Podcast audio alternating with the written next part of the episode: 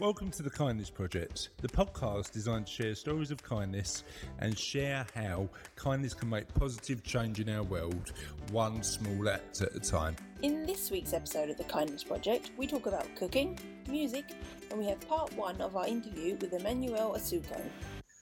Good uh, afternoon, evening, morning, everybody. Welcome to an episode of the Kindness Project. It's our first live, well, not live-ish. I mean, we don't like sort of send them out live like we did in the old days, but live-ish episode of 2023 after all the sort of best of 2022 ones that Russ very kindly sorted out for us and all that sort of stuff. Um, we are back. Hello, Charlotte and Rose. How are we doing? Uh, I'm good. Yeah, I'm good. And I'm doing very well, thank you. Russ is a happy man today. Rusty, Russ He's is been like- he's been I'm feeling a bit more myself now. When when we first come back to work at the beginning of the week, I was a bit lackluster, but I feel uh, yeah, we had a we had a weird week, Russ, didn't we, We did. with work where I was asking you questions and you were giving me these random I- sort of answers that didn't I make any sense. I just couldn't focus. But um, I'm sort of laser sighted now. Yeah, I don't think you're alone in that, to be honest. I Russ think was still in Christmas mode. Yeah, Ru- Russ was in Christmas Road. Well- the problem is that Christmas was 1987. Um, um, It all, it all Don't, started don't when be I having a go at Christmas, Russell, just because he likes to have a break. Jesus. I'm not This saying it. I- This is what saying the trouble that. is. I don't usually take a break, and because I did, I couldn't get back into it. No, Yeah. you know what? We're we're all. I think everybody was like that. That week coming back is always a bit sort of weird. Um, that's why I was um, really confused, Raz, about my my first meeting that you booked, which was nine o'clock on the day we came back. What was that all about? There was a reason for that. Go on. The ad available was nine o'clock January on on that day or a Friday. I'd assume that January the third at nine o'clock isn't available, by as standard though, right? But but you don't work on a Friday, so True. So, so all right. I'll let I'll let you off that one. How was uh, how was your so how was your Christmas, Russ, for for the uh, benefit of our podcast listeners?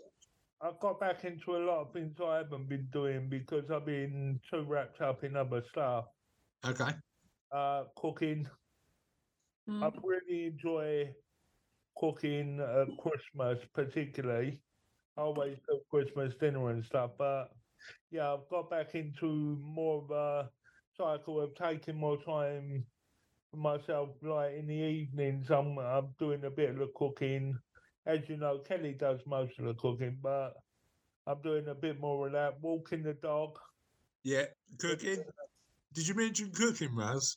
No, Did you mention cooking glad- topless with Russ? No, no cooking. Are you are you wearing clothes while you're cooking, Raz? So is it? I'm wearing clothes while I'm cooking. Yeah. Do you No, wear a hat? Though? Do you wear a No, hat? Nobody likes to get their nipples stung by a bit of stray oil or something. Too much information, Russ. What? Nobody. Nobody likes to get their nipples stung by a bit of stray oil. You sound like a man who's talking from experience. Is that? Yeah, I've had that experience. No, you haven't. And Charlotte's joined us, and she seems to be still wearing a hat. So Raz doesn't wear a hat because if you're a regular listener to the podcast, you'll know that Raz has got a hot head. Um, uh, but Charlotte's clearly got a cold head because she's wearing her hat indoors. when have you seen me without this hat in the past? I haven't. You've seen you over over Christmas. You seem to be constantly wearing a hat. There was one time, I think it was October, Yeah. when mum called me and I just got out of the shower and I was in nothing but my dressing gown and a beanie. So so the be the bean is a constant um, Yeah, it's a staple of any accompaniment to the Yeah. to the ensemble.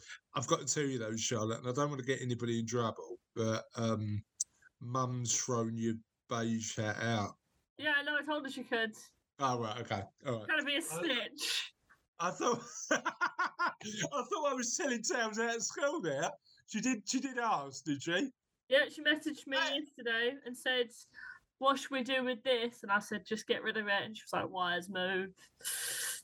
That's because she'd already thrown it away. You can't know that. That that is a proper grassing up. That is. I know. What's he think he's trying to do, eh? That's because you'd already thrown it away. I think she told me about four or five days ago she chucked it away. She Four or five days just ago, as in before I left, when I last saw it. yeah. Yeah, No, it was fine gonna be It was gone before literally then. as You walked out the door. She was down at the beach. exactly, exactly. She burnt it in a ceremony at the back garden. Well, And we all... we'd already discussed the possibility of it being thrown away, I'd considered it a, a write-off as soon as I left that house without it. Sorry, and have you have you still got half my clothes? Did you take any clothes with you before you left or not? I think I'd accidentally taken one of Soph's hoodies. Right. And Okay. So not only are you stealing my clothes, you're now stealing your your baby sister's clothes. Is that right? Well, it wasn't intentional. Really? Is that the same as the the uh, tracksuit bottoms you've owned So, now for about five years of mine? I mean, the ones I'm wearing. The ones you're wearing right now, the ones you never take off. I've got a teeth in the grass, and I'm I'm the only good boy here. Have naked cooker. we are not renaming the podcast about highlighting good things in the world and making sure we tell good stories. The teeth, the grass, and the perv. All right, we're not doing it. Uh, no matter the lobbying, we're not doing it. Um, the other thing I want to talk about today is um, I've booked a holiday. Oh, Christ, all right. I'm going on a cruise. Right. Um, we are cruising around the Norwegian fields. oh, Is that the right way to say it, Charlotte? don't know. Yeah, that's- That's the right way to say it. I just. Um. fields. But the problem is, right, J-O-R-D. I never heard. I never hear it said that way because it's the Uh, name uh, of a character in a show I like, and they just well, this is the other thing, Russ. just call him Apparently, everything I'm saying at the minute, I'm mispronouncing. Uh, say the word for a mug made of metal that you drink beer out of. Right. Starts with a T. a tanker, A tank, a tanker, tankard. Tankard. Yeah, no, tankard. tankard. Sorry, it's a tankard. No, it's not. I don't think it is. I think I'm getting it wrong, but it's just really entertaining to wind Charlotte, Charlotte up. Every time we talk about it, I use the word tankard, um, like that's the way we pronounce it. But how'd you do it, Charlotte? Maybe if you lived in Chelsea, it'd be a tankard. Sorry, Maybe if you lived in Chelsea, it'd be a tankard. why would it? Why would, why would it be a tankard if I lived in Chelsea? That's got to be the posh way of saying it, isn't it? What Tankard. tankard? Yeah, tankard. Ah, maybe, maybe, maybe. It's a And how tankard. are you saying it, Charlotte? It's a tankard. That's what I said, tankard. No. That's what I thought it was a tankard, but now you made me second guess myself. No. I think you two are right, to be honest. Um, so, two questions of the podcast today. Not that anybody ever answers our question to the podcast anymore, but um, please answer if you're listening our question to the podcast. Um, two questions of the podcast today. Number one, what's the word you mispronounce the most? And um, because of my cruise situation at the minute, I'm spending a, quite a lot of time researching cruises on YouTube. So, question number two, clearly, is uh, what's your current YouTube obsession? So, who wants to start with either of those questions? Ooh. Well, sorry, what was the first question? YouTube obsession. So uh, clear my mind to what I watch on YouTube now. So Right. I'll, I'll start there. Go on in. I watch three things on YouTube. Yeah, I do a lot of research on YouTube for new technological stuff. right. I watch FM videos, rebuilds, and and For, for our audience who doesn't know what FM is, Oh yeah, stands for football Football, manager, Football Manager, right? yeah, which is a computer game. Right. And I watched uh, a lot of the music. And um, if I'm in a musical mood, like uh, like sit there and listen to some music, I go down a rabbit hole of. I pick one song, and then it shows you loads of other. It recommends loads of others like it. Gotcha. Go on. I- So I tell could- me about a music could- rabbit hole I you went could down do recently. I went down uh ah uh Viking what's it? Viking uh chants. The Valhalla called in uh my mother told me. Viking, you went down a Viking. That is niche, Russ. Viking chant YouTube. When when I need to sort of pump up my mood, they're they're really good for getting you in a good mood. Russ the Viking. I can imagine him as a Viking, Charlotte, can't you? And what about your mispronounced word, Russ? But tankard. Uh, mispronounced. Ah, I bought one recently after I see you wearing one. And Chris says a gilet. Gilet. Gilet. Uh, gilet. is that. oh, I'm glad you brought yourself a gilet, Russ. Shut You know, you know what I'm talking about, don't you? Oh, you know what, Charlotte? I know we keep on talking on the podcast about Russ's cooking show. It shouldn't be topless cooking with Russ. It should be gilet cooking It- with Russ. It reminds me of a life vest. You know, it is a uh, bit. But they are they are cozy, aren't they? But they give your arms the freedom to wiggle about. So so all good. I've upgraded a lot of my tops now because I was still wearing tops from the 1990s. But jumpers, eh? But I, You, bought, I uh, mean, you were either wearing jumpers from 1990 or jumpers that used to be owned by your dad. Now, uh, as fashion choices go, right? well, a whole player. So I wear jumpers from my dad, but Charlotte obviously wears jumpers from all over. no, she wears trousers from her dad. I don't know what's going on with Oh. that. Um, what's your uh, what's your mispronounced word then, Charlotte? It's not pr- mispronounced. Um, but I did discover about a year ago that I, for all of my life before then, had been spelling the word pigeon wrong, Spelling it wrong or saying it wrong? spelling it wrong. But How are you spelling pigeons, pigeon? I, I, there was a D in there before the G. Yeah, p- pigeon is one of those ones that's a bit strange, isn't it? Spell. So I'll, I'll let you have that one. Um, how about your YouTube rabbit hole beyond the obvious? I don't want D and D, and I don't want something that our audience already knows. What's your unusual YouTube rabbit hole? I don't really have one, like, you know, Have you um, improv comedy sketches, improv musicals. So whose line is it anyway? Style stuff. Yeah, a little bit. I uh, remember when you got obsessed with who whose line is it anyway. just 'cause it's funny. But It then, is fun. you know, the same ones circulate, and it's like, oh, okay, I'm done with this now. And what's Um, your favourite um whose line is it anyway sketch? don't know. I don't No. know. Do you remember whose line is it anyway, Russ?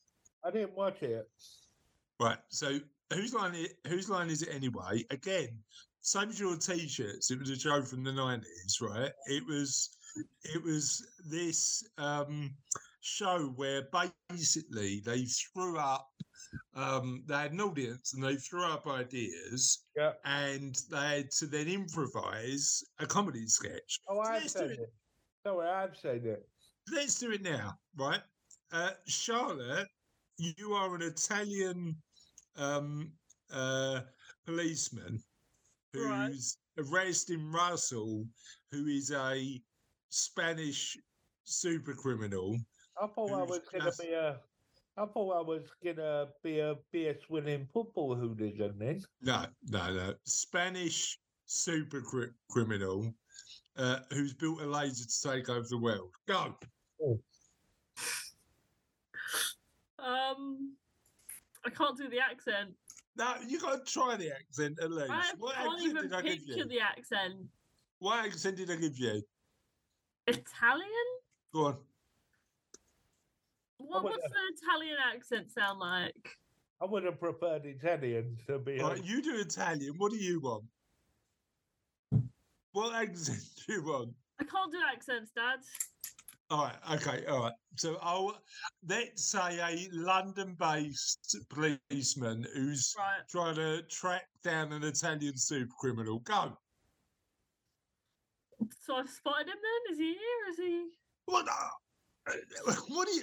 Right, you've spotted him. You spotted him He's coming in. He, he was doing his shopping in Tesco's, and you've Right. gone, oh, there's his super, and he was he's just in the process of picking up a chicken. Go. Stop! Mamma mia! No! Stop! Mamma mia! Um, I are mean- you gonna stop? Me not stopping! You are stopping. Go away from me! no! I mean, what you can't see, podcast listeners, is the is the gesticulation. I mean, the accent is something else, but the gesticulation just adds. React. It's the same arm move every single time. It's just like that.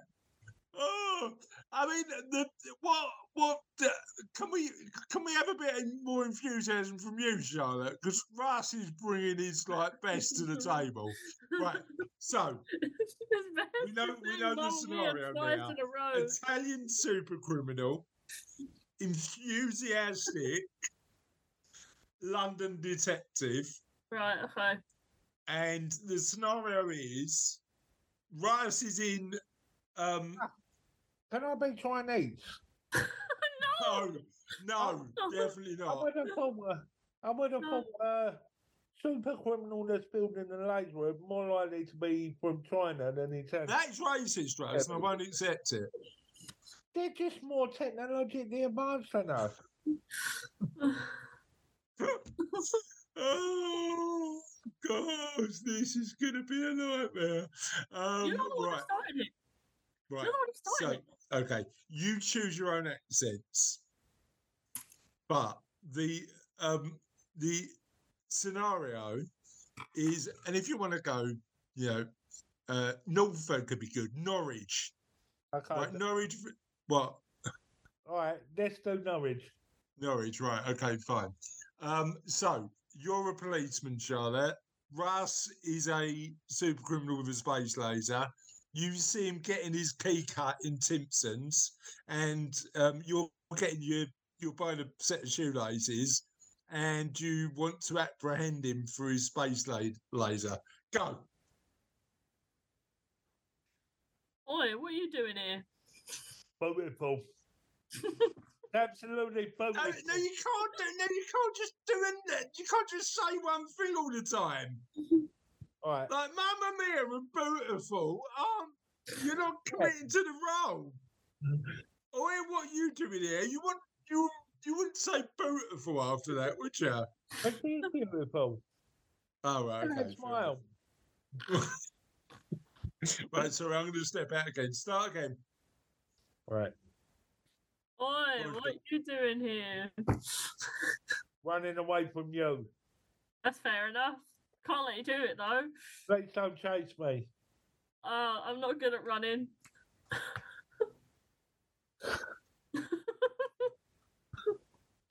Beautiful. Maybe improv. We should leave. Maybe improv. We should leave. don't And move, and move on to a little bit of Kindness news. So beautiful. Um, so I mean, let's just ignore the fact that Charlotte would make the worst policeman ever. I'm not going to run after you. I'm not that good at running. It's probably a response that um, you shouldn't have when you're a policeman. Uh, on that note, I want to talk about a play, part of the world that, weirdly, I am. Um, I'm a bit. I, I'm. I'm. I'm a bit. Um, obsessed with at the minute uh, Wrexham in Wales. And the reason being, if you haven't seen it, there's an amazing documentary about Ryan Reynolds and Rob Mac. Ah, and this is uh, something I can't pronounce. I think it's McCann- McCannahay buying uh, Wrexham Football Club. But and and it what's great about the show, it's on Disney Plus called This Is Wrexham, is it not only showcases the club and you know, Ryan and and Rob getting involved and and sort of helping hopefully to develop the club, but it club, but it also showcases the town, both the good bits and bad bits. And one of the things that um, uh, I didn't realise um, uh, is Wrexham's also a kind place because a man's been handing out £400 to strangers in a festive act of kindness. Um, a man praised his random acts of festive kindness and re- revealed that he helped five families and gave away £400 of his own money. Last week, the leader reported, the leader of the newspaper reported that young mum was left speechless after been handed an envelope in Smyths which contained a card inside of which 800 in, 80 pound in cash and a heartfelt message. The kind stranger has now come forward to re- reveal why he did it and what he did. Wishing to only go by his first name, Michael said, The cost of living crisis is tough on everyone. I remember seeing a report on the news about a mother who was struggling with her energy bills, feeding her children and preparing for Christmas. I was not always fortunate fortunate and never had many joys as a child. So this report struck a, struck a call with me. I decided to use £400 of my own money to help five families in my own small way. The logical place to find them was in a toy shop, uh, Smyths. The 50 year old from Wrexham continued I'm not a rich person. I work in a factory and paid by the hour, I work hard and I'm grateful for what I have. My only regret about giving this money away is that my handwriting looks awful, but there is a reason for that. I sat in to writing out the cards, and a refugee lady and her dog sat across from me. The lady had bags of Christmas shopping, and her dog was sitting with her, her hands around a warm drink. I remember the girls' frizzy hair. They were going to be the first to get a card. So I wrote the cards out, hurriedly prepared theirs, hoping to finish before I left. I handed the card to the mother and said, Merry Christmas. Um, and Rosie Walkin, one of the people handed the card, said she didn't have the chance to thank him by the time he'd left. What an amazing thing, thing to do, um, particularly during the uh, Christmas period. Um, and yeah, I mean, it's interesting, isn't it? You know, that generosity just to five families will make a difference to their lives. What do you think, guys? Yeah, I agree. Yeah, yeah. The fact that he rushed to do it as well is real sweet. Hundred um, percent. I think supporting other people is a good way to feel good about yourself as well. Yeah, 100 percent. It's it's an amazing thing to do, but to to have that. I mean, it's interesting, isn't it? You know, we try and do our, like donate to charities and do other work. But that direct impact kindness, where you just say to somebody, "Here's the money, change, you know, make your Christmas a little bit easier," um, has a decent chunk of impact.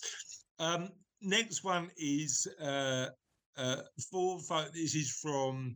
Uh, we we should have said that this is clearly regional edition because we've got one from um, Wales and one from Scotland. Uh, Fort Tesco's customers praised for generosity. Forfar in Scotland. Forfar Tesco customers have been thanked for their generosity to the company's annual local charity food bank appeal despite pressures on cost of living. Tesco's have said that despite increased pressures on everyone, shoppers have been their most generous ever. And I'm pretty sure, guys, that this won't only be restricted to, uh, to four Tesco's, right? We um I, I'll, I'll tell you a little bit more about the story in a minute, but we uh, I, I every year I got get involved in a, uh Christmas sleigh around my part of the Essex East London borders, um, around the Hornchurch and that sort of stuff. And yes, the, there is a cost of living crisis, and a lot of people find it hard. But my experience is that the people who are, doing okay were as generous as ever. So um, it's an amazing thing. Um, going back to the story, Tesco's has said that despite inc- Oh. increases, increases in their most generous um, ever in support, support of the Sorry. appeal. Just hold on, you're gonna have to re-record the first bit again. You froze and it it totally cut out the audio. Okay, right from the start, yeah? Yeah. Okay, so the next story I've got is one about a Tesco's in Scotland in Forfar, and the customers have been praised for their generosity. Tesco's has said that despite increased pressures on everyone, shoppers have been their most generous ever in support of the appeal. Customers donated more than 2.4 million meals during the Tesco food collection at the beginning of December, with 3,581 of these meals donated from shoppers in Forfar. So through the collections that Tesco's do in their stores, 2.4 million meals have been created. That's an incredible scale. The total amount of food donated by Tesco shoppers to the Trussell Trust and FareShare during the during the year was equivalent to 12.5 million meals. Now I'm of a mixed perception on this. I um rather blinkedly where food banks don't need to exist. Um and that might be naive of me to say. What do you guys think? I think they serve a purpose. A, Yeah. definite, a definite purpose.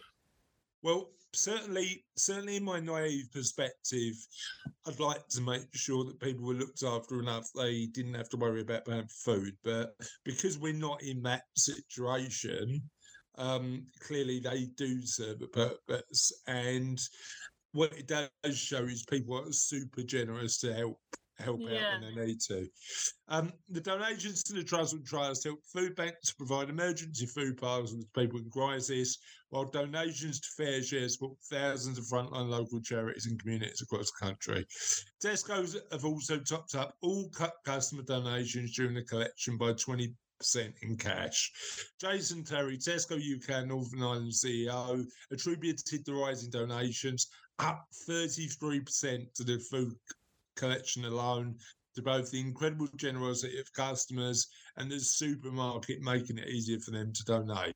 Um, I- I, I firmly believe that when times are tough, um, actually people do, people who can afford to, do help out. And Yeah. you know, we're seeing we're seeing that at Tesco's, Uh, but we're also seeing it in a lot places. Yeah. What do you think, Charlotte?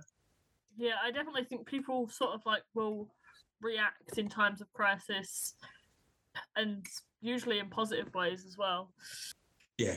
Um, Lindsay, Lindsay Boswell, FareShare Chief Executive, said our charities have told us how difficult things have become, with many expecting to see a huge increase in need as the weather gets even colder.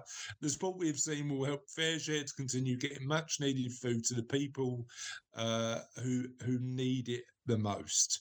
Um, uh, and I absolutely love that. Um, and and Emma Trust, uh, chief executive, said food banks across the UK are facing their hardest winter yet as they struggle to cope tsunami of need caused by the cost of living emergency.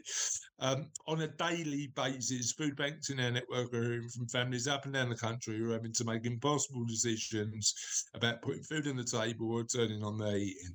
Um, certainly one that I'd struggle to make. So well done.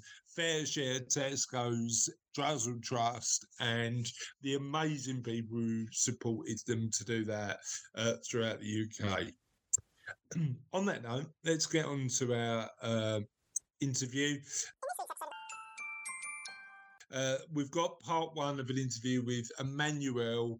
Uh, Emmanuel's a lovely guy, does loads for charity. He's a fellow financial planner uh, who um, I've known for a number of years, but um, does a lot in communities supporting them with their financial education. So let's listen to the first part of Emmanuel's interview. Thank you, Eman, for coming on and, and talking to me today. How's your week been? Yeah, it's been good, Chris. Been good. Um, can't complain. Obviously, we're on the on it's Christmas time. You know, everyone's happy, everyone's smiley. So yeah, yeah. Yeah, so it's like people's attitudes change. It's almost like you know we've been crisis, crisis, crisis for the whole year, and then it's like forget the crisis. I'm gonna enjoy myself. Well, exactly. It's been an interesting year this year, hasn't it? Yeah, it has. It's been really interesting. Like, you know, I think emotionally, I think, I think just people didn't realize how much money dominates their life. I think we make financial decisions every day so, so like unconsciously that actually now when you can't do that anymore because you haven't got the money to, or or you're thinking, do I pay this bill or I owe money here? A lot of people are in that position for the first time. Yeah, yeah, and and actually, I, mean, you'd never you'd never wish or hope that somebody's in a position where they need to focus on it because Yeah, they're worried, but actually, it will it, will change a lot of people's perspectives about having better control, right? Yeah, no, definitely. I, you know, the funniest thing is, is that, um, and you probably do the same.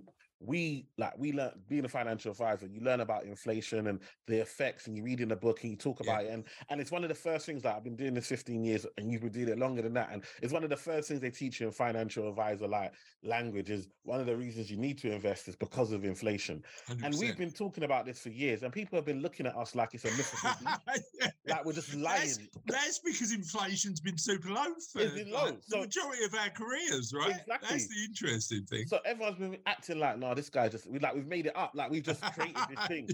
And now everywhere I go, all they talk about is inflation and the cost of living, and the and it's like we have been saying this for a Yeah. long, long time. yeah, exactly. Actually, I think a lot of people have been educated through this time. It's a shame that it's had to have this adversity for people to even listen or take notice. But Yeah. actually, I think a lot, a lot of people will be better once they get out of this, um, going forward, and be able to also teach these things to their children and and so forth because they've actually experienced it. We we had a we had a, a really interesting guy on the podcast. And on the podcast we don't primarily talk about money we talk about people doing good stuff in the world Yeah, but if there's somebody i feel is really adding value in terms of the education piece yeah, um I, I I- have them on and there's a really good guy he's based over in in asia uh, a guy called will rainey i don't know if you've heard yes. of I know. Will. I know Will. I know Will. Will. Got the, Yeah, got the children's book. Yeah, yeah, yeah. yeah so he's got the sort of the the money fables book Yeah, And interestingly, some of the explanations he uses in that are really compelling in terms of the like using storytelling to explain how it works. exactly. I'm I'm optimistic, amen, that that we're going to get to a position where um, uh, people will become more educated and, Yes. and learn over the longer term.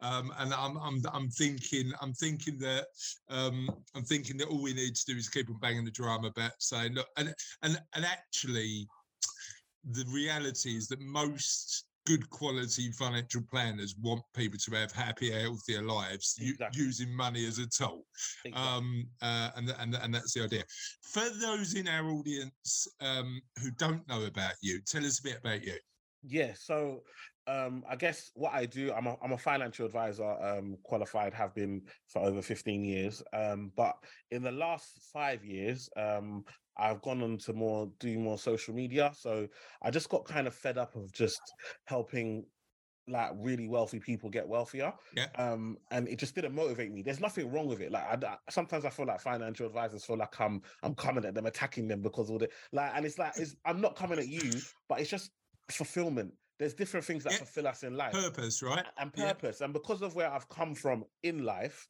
it just didn't, it felt like a false reality because I know people are suffering because my Yeah. parents and my life, uh, we suffered to get to where we are.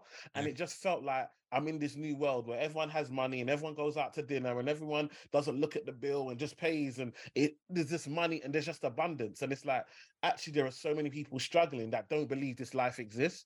And it almost was like for me, is like actually, let me take my learning and my experience and actually teach people that actually there's another life out there that people are living and Yeah. you can live it too if you just make different decisions. See, it's really interesting. It's really interesting. I think people who work in our world, and there's Yeah. not that many of us actually, No. but people who work in our world who have gone through that, you know, working class experience, and yeah. and and so I, I was born. I, I, I think I might have told you before, but I was born in sort of Canning Town, so just down the road from, yeah. from where you are, um, and not a bad like. I- it's an interesting one.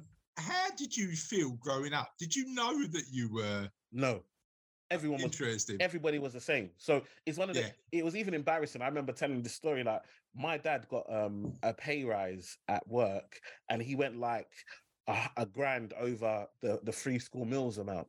So I had to. I could no longer qualify for free school meals, and it was weird because everybody had like you used to get a different dinner ticket yeah. and everyone had the dinner ticket that you know was for free.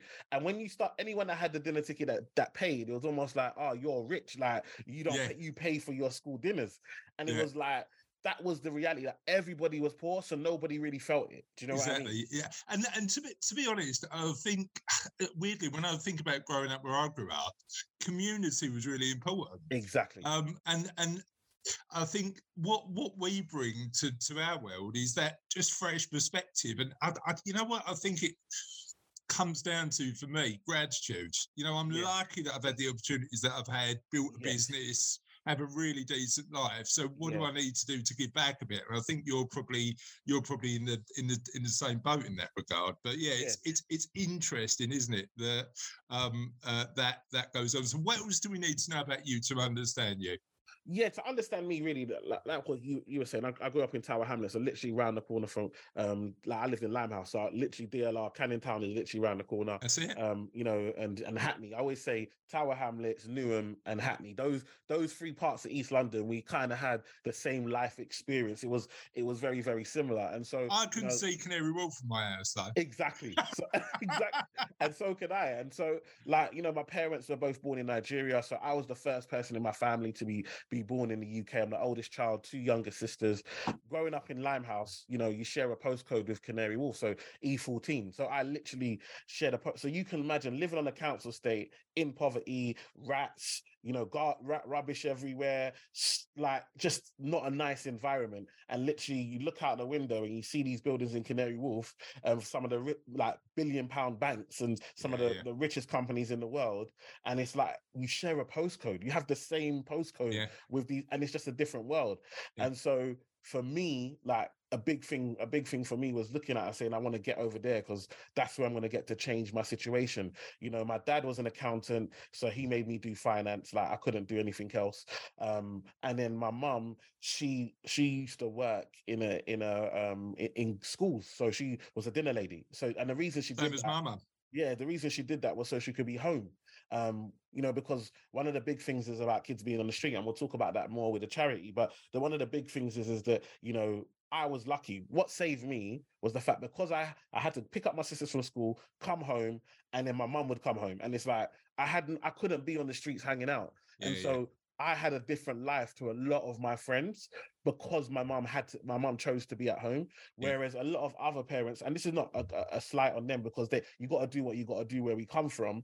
A lot of them had, took up second jobs, and so after their first job, they then go to the which meant the kids they wouldn't get home till you know eight nine o'clock, and so the kids kind of had to fend for themselves. Yeah. And a lot of the time that meant being on the street and getting up to the mischief and and then you know getting into into gangs and so forth. So for me, I was I was saved by that, and so because of that, it was like I had I had to focus, I had to achieve, I had to win, and Canary Wharf was my my way out, and that's kind of became my focus, and that's I guess why I'm a financial advisor today. Re- really interesting. So, so a serious point, and then a slightly flippant point. Yeah. Firstly, the serious point. Yeah, I um I lost my mum in 2019. Funny Oh, enough, I sorry write that. in the book. Um, uh, and she's the one where the value of of empathy and kindness yeah, and it's, it's interesting, man, because she was shocking with money. My dad was the financially pru- Yeah. prudent one, and actually taught me a lot of the skills that I've got today yeah, to, to start me off. Um, uh, but one thing she was is really kind, yeah. um, and and actually, you when looking back, I think you get different qualities from your mum Yeah. and dad. Tell me a bit about that for you. Where where do those qualities that you've Oh, got now come yeah. from? I, I'm I'm the same as you, and it's it's funny um because I'm speaking to you, and I see so much of you in me. like I feel like we come from similar backgrounds, you know, and we've had similar life experiences, and we're both financial advisors. And it's funny because, and it's funny because sometimes in life we we base so much on on color and race, and we say people must be different because they because you're white, I'm black. So it, but actually, a lot of the things that you're talking about. I've been through the exact That is same about, thing. for me, like uh, you need to look beyond that and say what values do we share? You know, Exactly. what what what value? And and and it's it's weird. I, I, I don't know how you feel about this, but growing up where I where, where we grew up, Yeah, actually colour was less of an issue It wasn't because issue. I- everybody was in the same boat. everyone's and I tell people as well, like you know, Tower Hamlets is mainly a Bangladeshi area, so there was no. I, I never experienced racism as a child. I Yeah, never because if. It, you know, if anything, white people were the minority. Do you know what I mean? They they were Yeah. the, they were the few, and so actually we all just got along. We all was just trying. We all just you know what I mean. Everyone just knew each other. Like you said, it was very much about community. Nobody really had anything. So if somebody had something, they'd share it. You know what I mean? It Yeah, would be yeah. it'd be everyone's. It, it would it's so it, it to me growing up, it just this color thing I didn't realize until I went to Canary Wharf, and, and we'll get into that. But I- actually, my I- I- experience wasn't that. But I suppose one of the interesting things, and I, I want to explore this because I know you do loads of work helping black communities Yeah, start businesses. Do you, what is that gap? Help me because I, I've probably not got a good perspective on that. So, what is that gap, and what do we need to do to empower people of all colours to, to get better at managing money?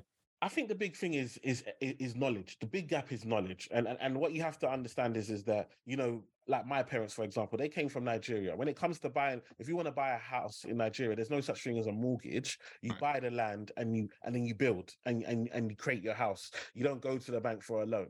If you anything you want to do is that it's a it's a cash based system. Ash. So so when you come over to the UK and now it's you know credit scores and if nobody spends time to educate you on the on the new system, you have to learn by mistake. And so what happens in the community is a lot of people learn by mistake.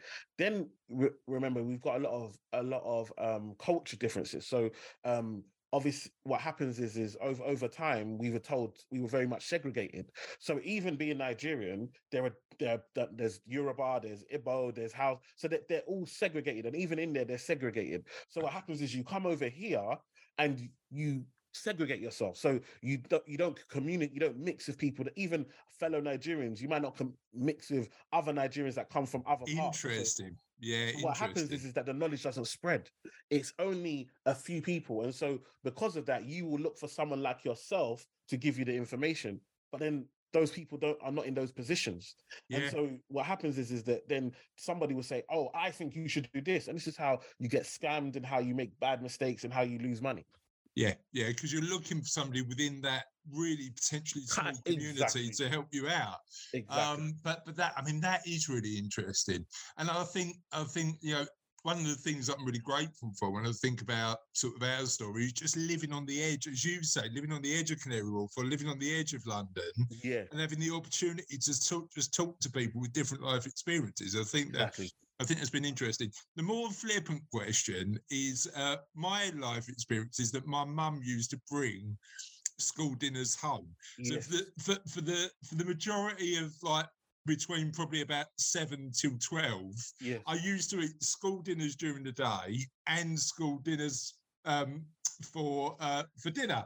Um, not the best experience culinary wise in the world, to be honest. But um, what it did do though is I, lo- I do love a like bread pudding. Oh, Yeah. give me a bread put. You know those like really stodgy desserts, which that, now I'm in my forties, eh, man, does nothing for me because I've got to got to do an extra two hours in the gym to to make sure I burn it off. Um, so um, we're going to talk about the charity quite a lot, but I know you've got a book coming out. So tell us Yeah. a bit about that.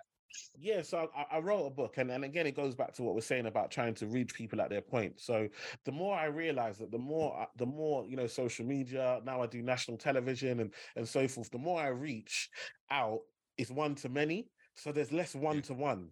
Yeah. And so what I wanted to do was write a book that could allow people to get like the questions that I get all the time, be able to find the answers in this book, so that they can get they don't have to be held back because maybe they can't afford to pay for a one to one, or they they don't work in a company that I that can afford to pay me to come in and speak, or Yeah. or whatever it may be. It was about making myself available. So the, the the book is called Get Your Money Right, and it's really just about it's just it's teaching people all the way from how the how the financial system works in the UK. Like I was telling you, my parents came over and no one taught them how the system works, so they had to learn from mistakes. So the first it starts all the way from how does this how do we get to the system? How does it work? What are, what, what are the ways to make it work for you? And then goes all the way through to budgeting, investing, like all, all the way to it ends in philanthropy. So if Yeah. you make all this money, philanthropy, and that's the real, that's the real, I would say the real hus, the real boast. If you really, if you're really wealthy, buying yachts and cars is not what really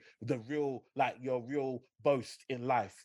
Yeah. Real boasting is when you can say, listen, I'm gonna be a philanthropist. I'm gonna give this, and we're seeing it with you know Warren Buffett, Bill Gates, people who are, have made all this money. and Said, I'm not leaving it to my kids. If they if they can't, the life that I've given them, if that's not enough for them, then my money is wasted on them. I, I 100% agree, and it, it's really it's really interesting, isn't it? Uh, Because I, I think when I when I look at sort of yeah, and we can. There's a broader conversation about money and happiness, isn't there? Yeah, And we know yeah. that stuff, just stuff, might give you a, a temporary boost, but doesn't make you happy. Exactly.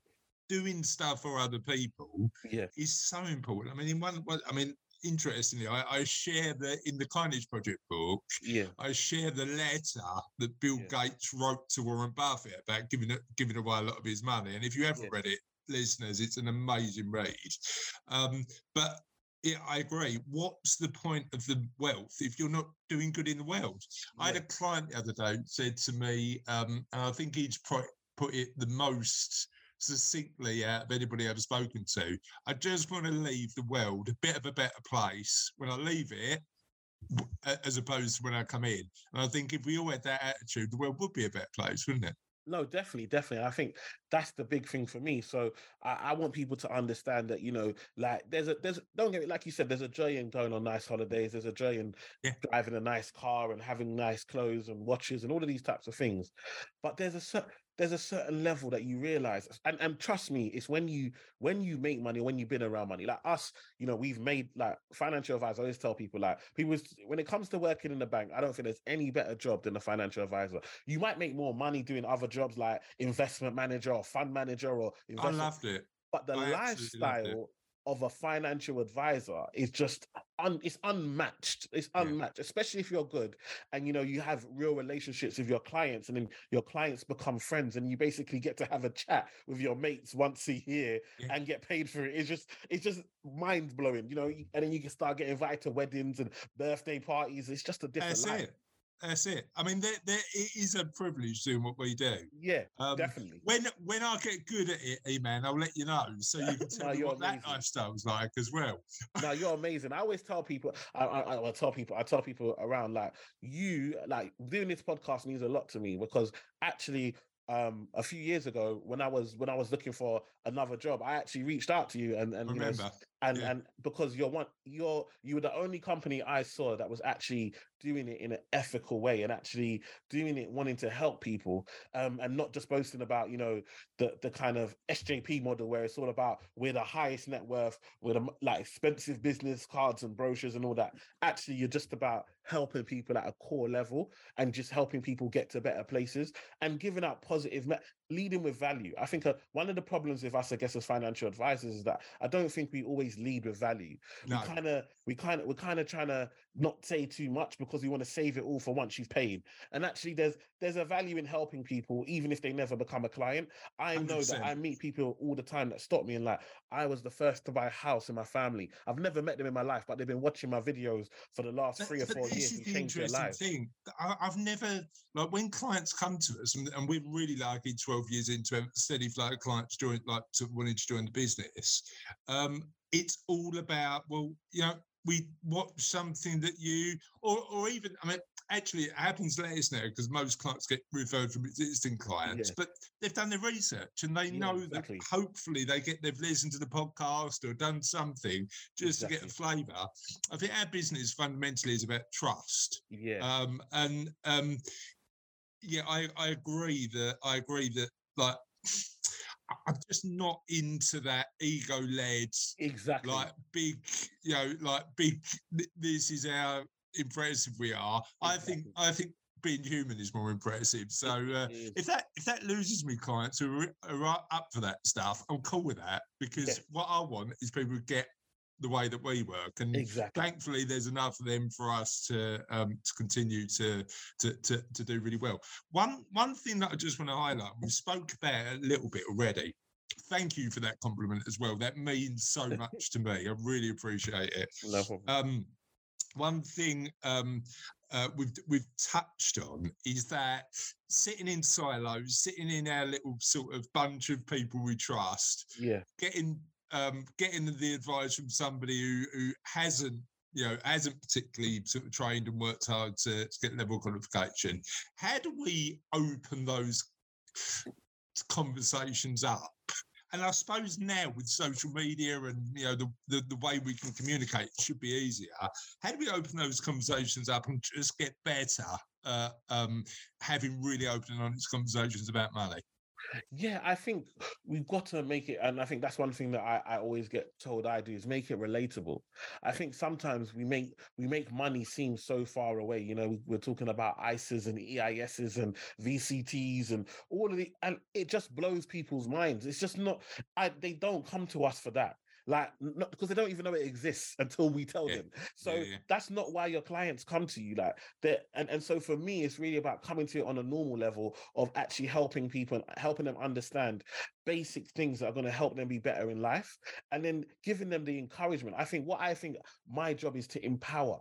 To Yeah, empower yeah. people. So, one of the things I love is that when someone leaves my office, they feel empowered on their journey. So, we don't just talk about money, we talk about their goals and what they want to achieve in life and where they want to be and where they see themselves and the things they uh, that, that, they are, that are stopping them. And actually, then it comes down to a lot of the time, it comes down to their childhood and things that they've been through, or an experience that's happened in the workplace, or something that's happened to them in their lives. And the reason they're spending money in these ways, or the reason they move in the, in, in these ways, is actually life experience. And then I have to help them decompact that and actually get them to understand that it's hindering them getting to where they actually want to be. Because you told me where you want to be, you know where you are, and my job is the bit in between, getting you to where you want to be.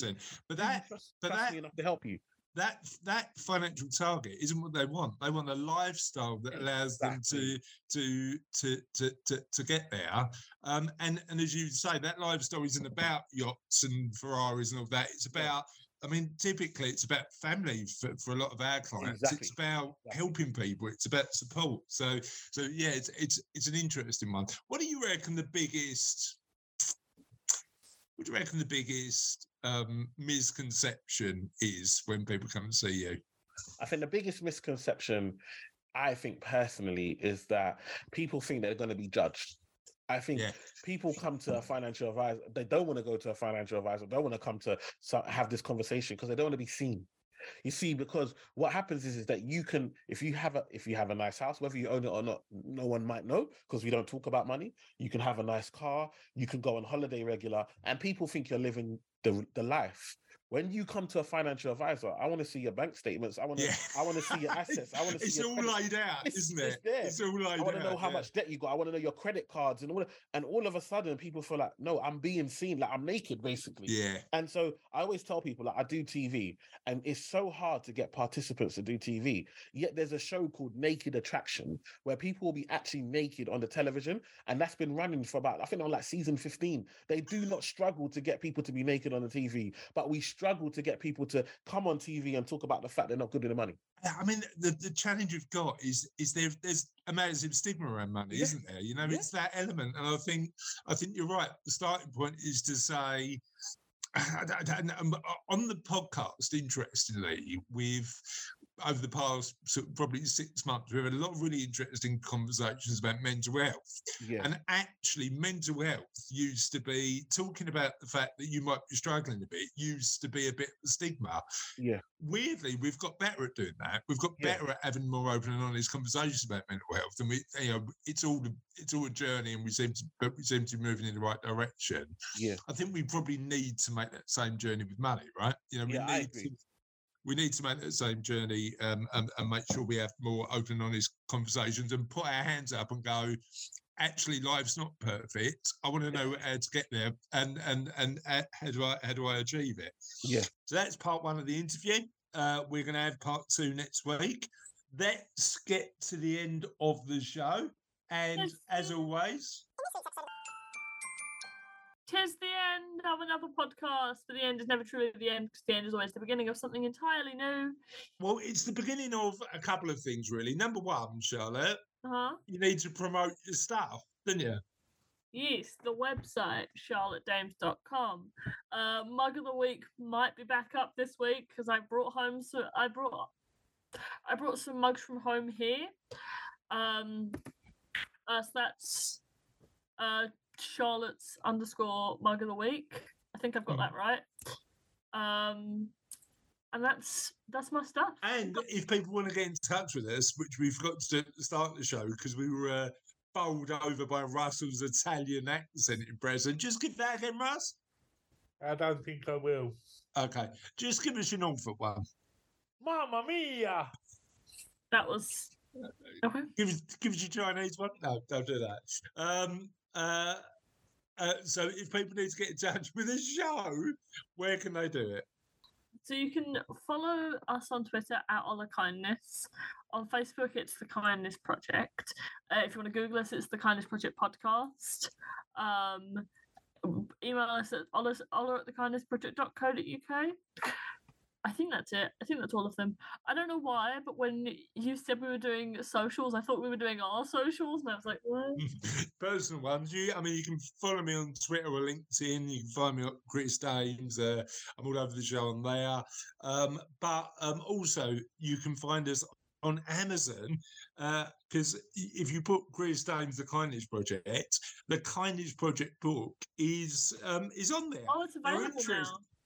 Sorry. I forgot it was available now. It's it's available now. We've got a book launch that we'll put in the show notes. Now, clearly, uh, the book launch is only going to be in the uh, in. It's going to be near us. It's going to be uh, in a Hornchurch in the middle of February, uh, which you can clearly uh, come to if you're if you're around, uh, and we'll make sure we put details of when that's happening on the show notes. When is If that you put- happening? Is it during the week? Russ, when's it happening? It's the 16th of February, Thursday, the 16th of February from 6 pm. And and just to mention, the the Kindness Project is available in a wide range of places. So you can get it on Amazon.co.uk. You can download it from uh, f- for either Kindle or paperback. Uh, but there's a lot of people who are stocking it now. Forgotten the- the most vital part though. That all profits from the book are going to are going to St. Francis. Hundred percent, yes, hundred percent profits we receive from the book will be going to the charity, and we're really proud of that. Um, on that note, that's it for this week. Have a lovely remainder of the week, and we'll see you on the Kindness Project soon. Bye. Bye. Bye.